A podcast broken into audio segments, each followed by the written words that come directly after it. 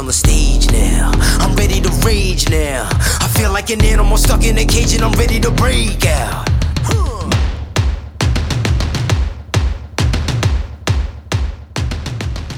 Bondi is at the house. How are you? All good in the hood, I hope. And I'm feeling a little bit of deja vu, and let me explain why. I was streaming live the last nine minutes with my incredible Train with J crew um, until I realised that I was with my incredible Train with J crew, and I was looking at the numbers. And don't get me wrong, I'm always appreciative of anybody who tunes into my lockdown lives, but it seemed today a little bit low, especially as I have a very special guest. And as we were talking, it did make me ponder and think, this is the last time I'm get, gonna get this guest on if, it, if, if this is what happens. So without further ado, I don't wanna talk down to my guest, because my guest is pretty damn awesome and very good friend of mine, lots of knowledge bombs hopefully coming your way. It is none other than a very good friend of mine, Doctor Mike. Doctor Mike, how are you? I am fine, thank you. How are you? I am very well, thank you. And, and for those of you who, it might look like we are next to each other, we're close, but we are within the social distancing guidelines. The benefits of having this custom long L-shaped table. We didn't have COVID in mind when we built it. We weren't thinking about antisocial, but it does work out to be around two meters apart, which is fantastic. So how are you, Doctor Mike? I mean, one thing that I want to talk about is what's been going on the last couple of weeks with both myself and, and you, and just a little bit of your experience. Um, tell the beautiful people what's been going on, and we'll start from there. Right, well, not to start on a negative, but I have, uh, I've been having COVID, I suppose is how, you would, how you'd say it. I've spent the last couple of weeks uh, in my four walls, um, worrying about lots of things. Um, so I co- got COVID just at the end of October, um, and then pretty much everybody who I care about also got COVID, some of them from me, some of them just coincidentally at the same time. Um, and so it was a bit of a, it was a bit of a rough four weeks, but thankfully we're all feeling better now. Uh, and uh, I'm feeling very grateful and positive. And um, it might feel like a broken record because we were already, already talking a little bit Uh, about some of this stuff, Mike, but I think um, it's, it has been a very strange couple of weeks. And I think as well, like we were talking this morning about, you know, you, you think that the worst can happen, then it just gets worse, and then, then it's how to deal with these things. And have you ever heard of something called the Kubler-Ross cycle? Yep. So with that, of course, it goes through five stages of grief.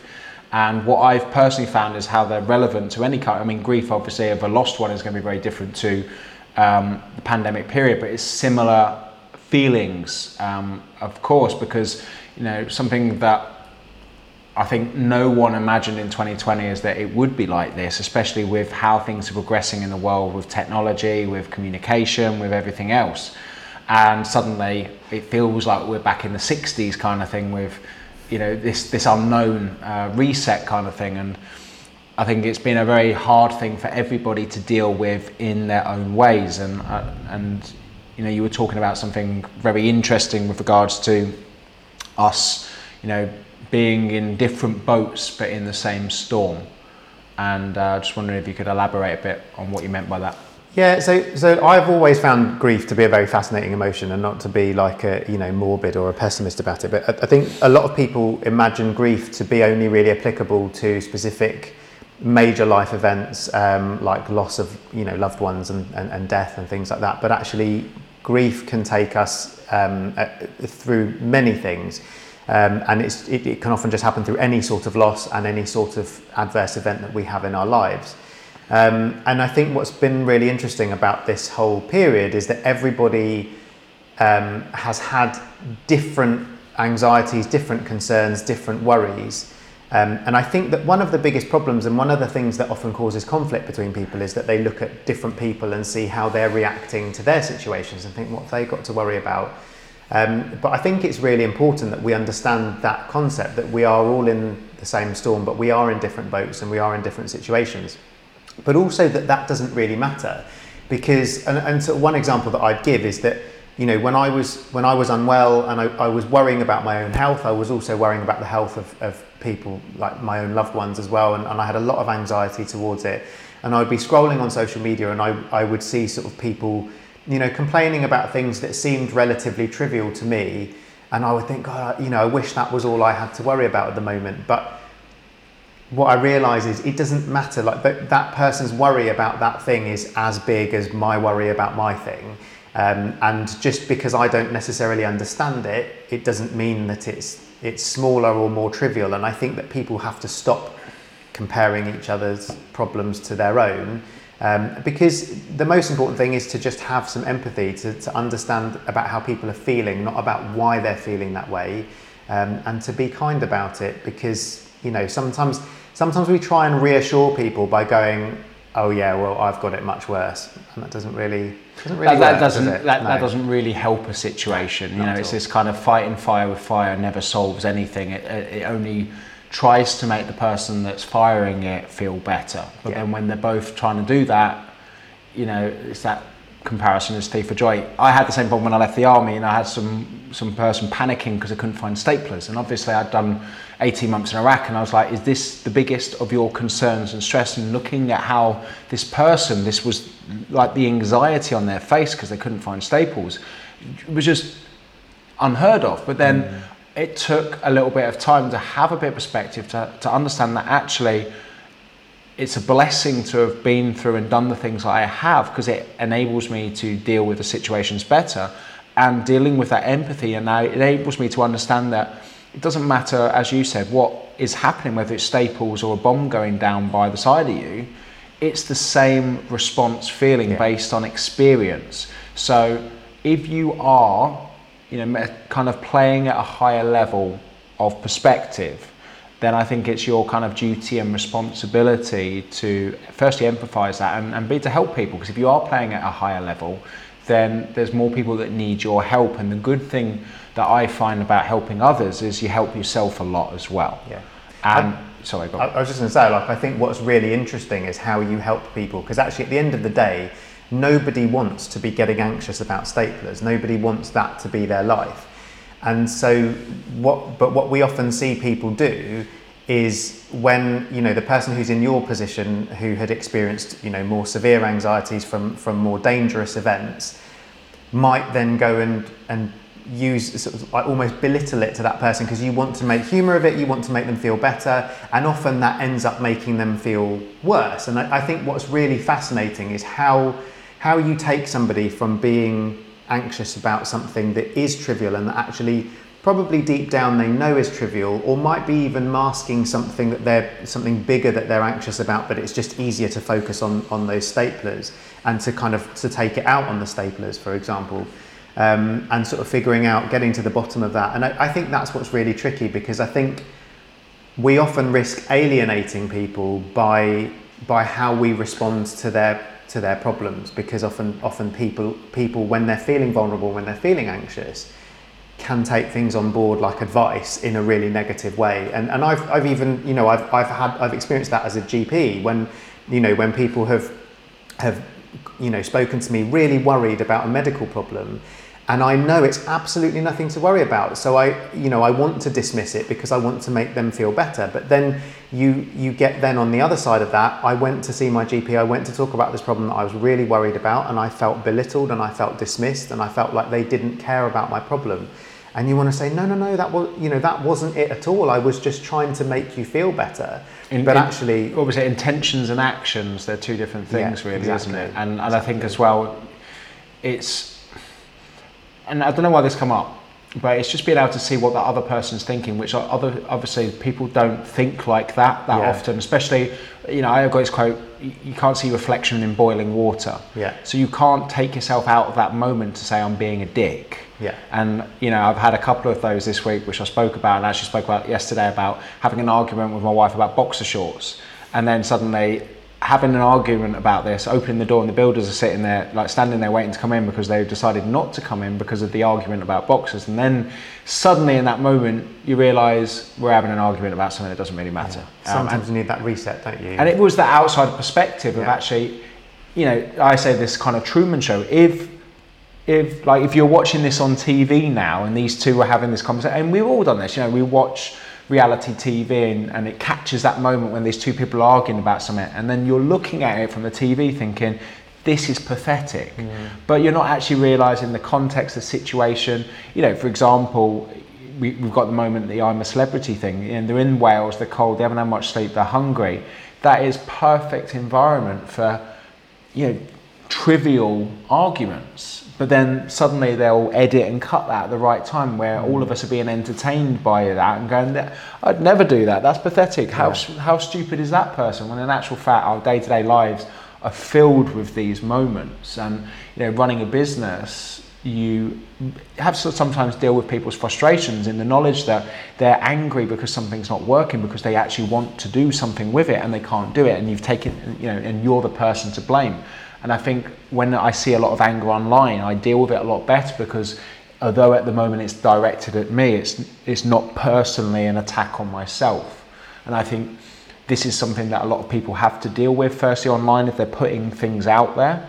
And of course, have to, I think it, taking yourself through these mental exercises really, really helps with your own self-development too. Yeah. And have, have you found that with your own social media over the last few weeks? Because of course, you've been stuck in your house, you have obviously added a little bit of extra time to social media and, and other things like that.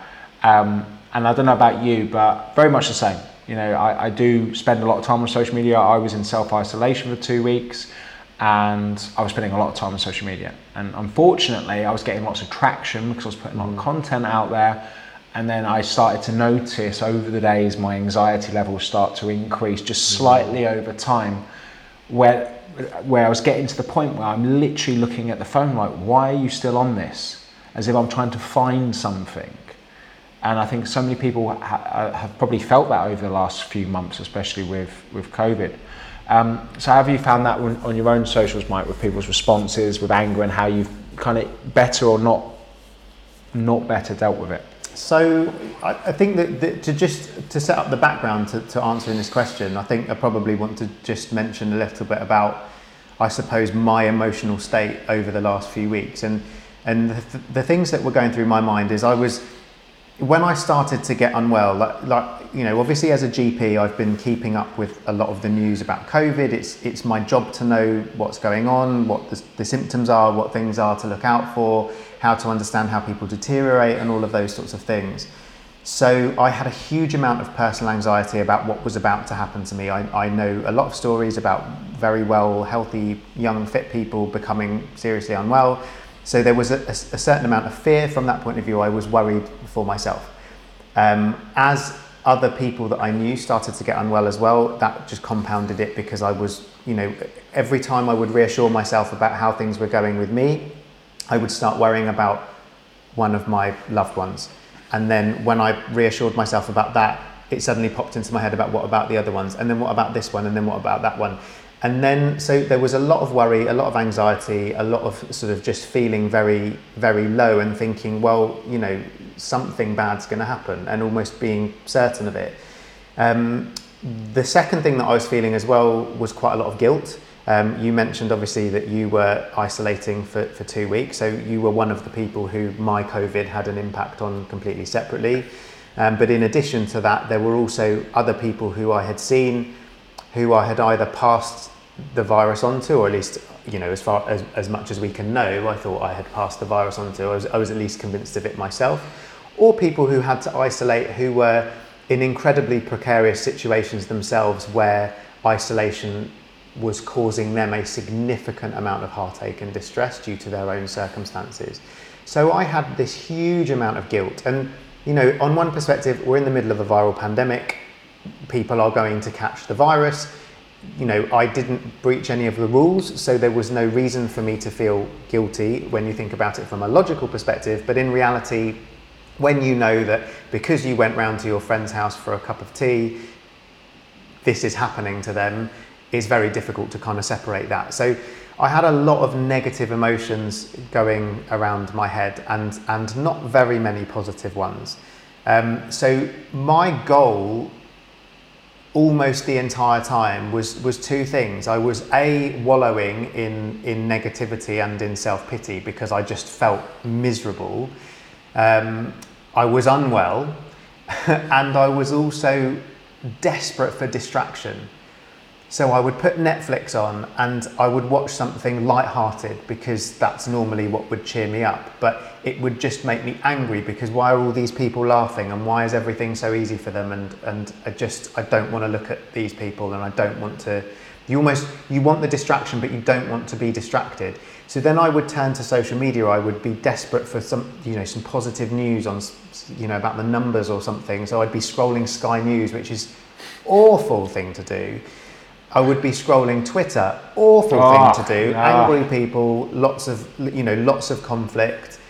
Um, I would scroll Instagram, I would just watch, aimlessly just be watching people's Instagram stories, and, and it would be even people that I don't even know who they were some of the time, and I would just be just religiously just watching it because I was just, it was the only, all I wanted to do was pass time.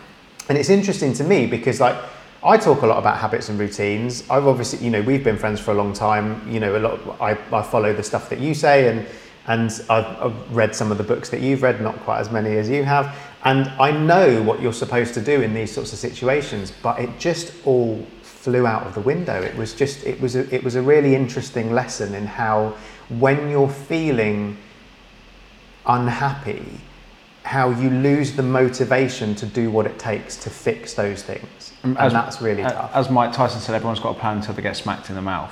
And, you know, I, and once again, it is, it's unfortunate, I'm very fortunate to have probably been taught this from the military, and the fact that a lot of things that we do for many, many years with habits and routines and firing drills and, and everything else like that is anticipating something that's probably never going to happen.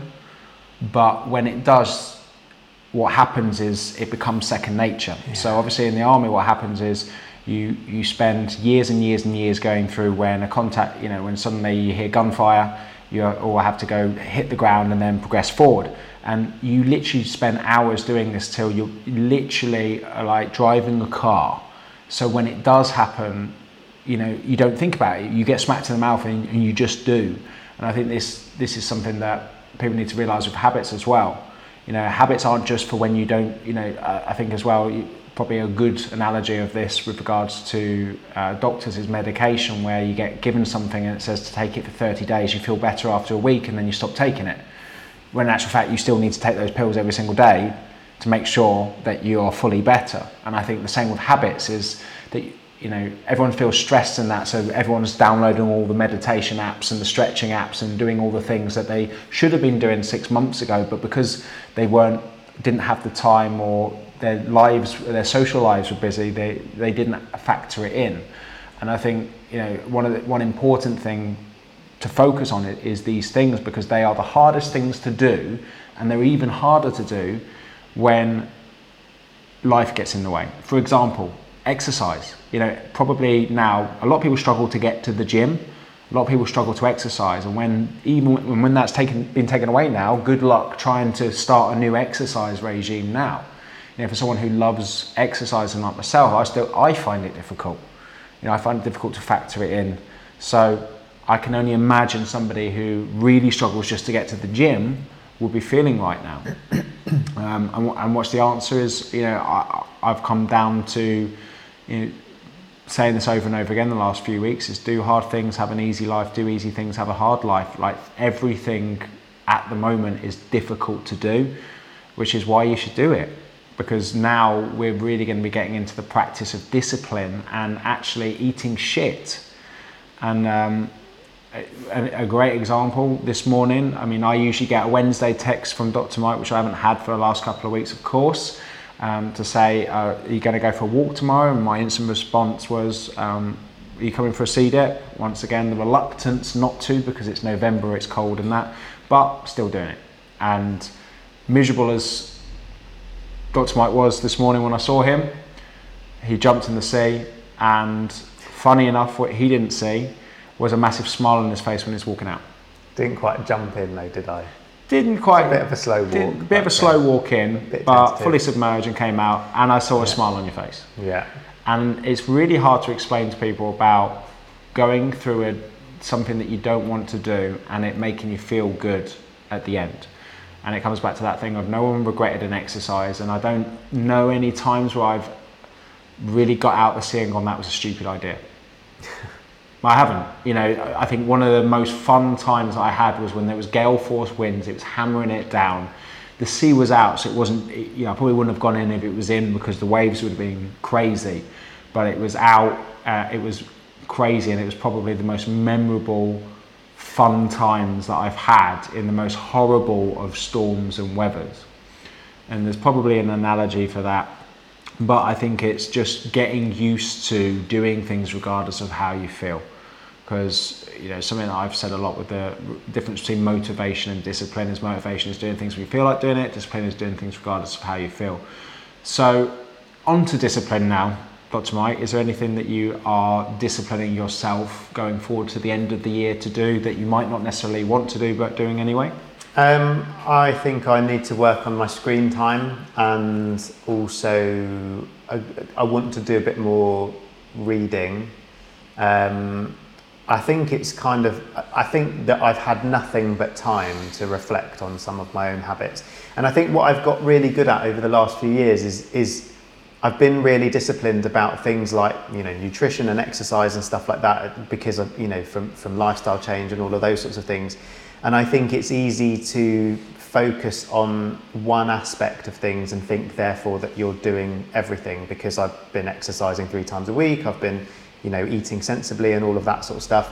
Um, so then it's it's easy to think, oh, I'm being disciplined, I'm, I'm, you know, doing all of the things that I want to do, but then also spending loads of time scrolling social media. And I think, like, on, on the other hand, I do think we need to cut ourselves some slack sometimes. I think, you know, when you're in the middle of a lockdown and you can't socialize with people, you know, our screens currently are a great window into the world in terms of how we socialize with others. But I suppose what I'd like to focus on is using that a bit more positively, like, yes, using it to communicate with my friends, using it to communicate with people who I care about, rather than using it to, you know, watch some random Instagram story of someone who I've never met, or read through a thread of an argument with two people who disagree with each other about something that I didn't even care about twenty seconds ago, um, because it, it it's very attractive. And I think, like, we know from, you know, from documentaries like The Social Dilemma and books like um, is it called Digital Detox, the Cal Newport? Yeah.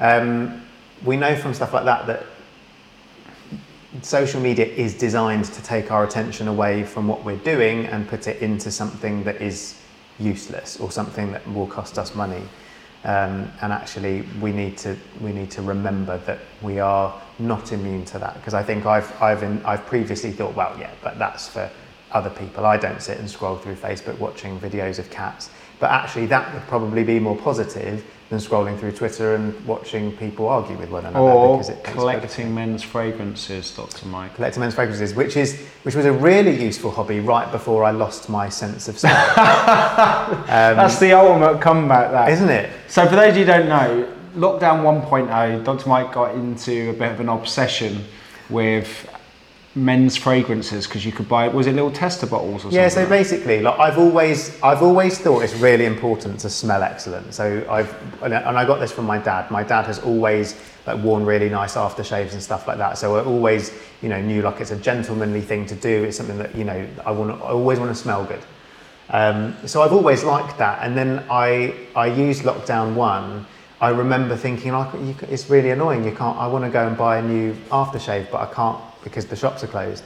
Um, so I started watching YouTube videos of reviews of, of fragrances, and it was just fascinating to watch these people. Like, it was fascinating to watch someone describe what something smells like and think, I still have no idea what it smells like.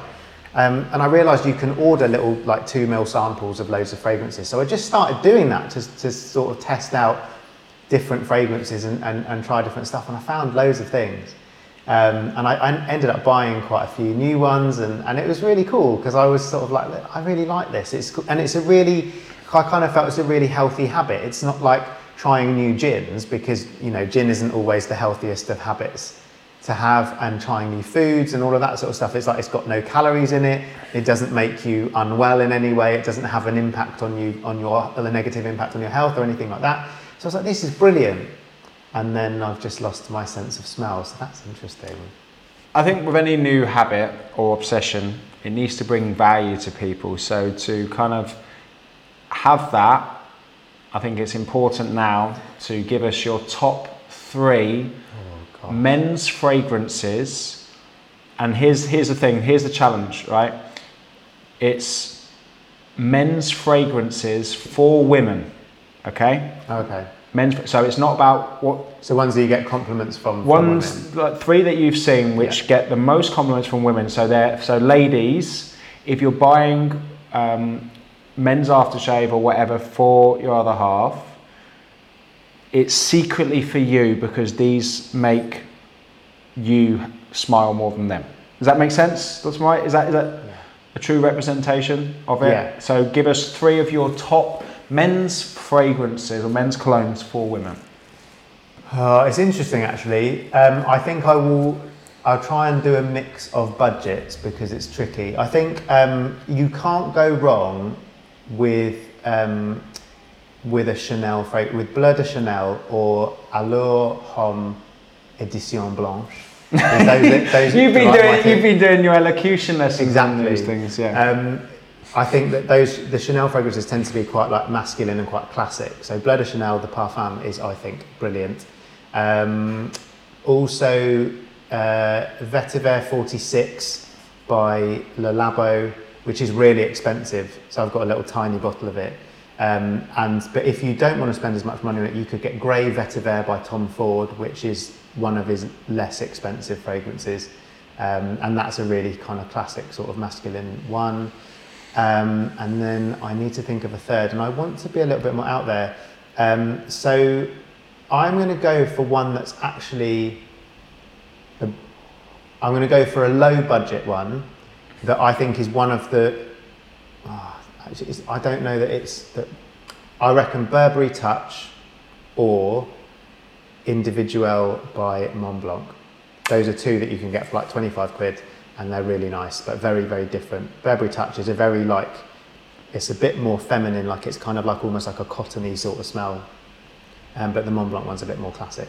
Those are a bit boring. I've got more interesting ones, but you shouldn't recommend interesting ones to people. See, th- this also, ladies and gents, when I ask for three, I get nine from Doctor Yeah. Mike. And uh, when we used to do taste tests and gin tests, you know, we couldn't get a straight answer because it was very hard for him to make a, a definitive decision on these things. I'm not a slave to the rules. We are going to be entertaining you, hopefully over Christmas. We will be, um, I think what we'll do is we'll have a plan of action for maybe a Friday live where, or, or a Thursday or, or whatever, where we review certain things.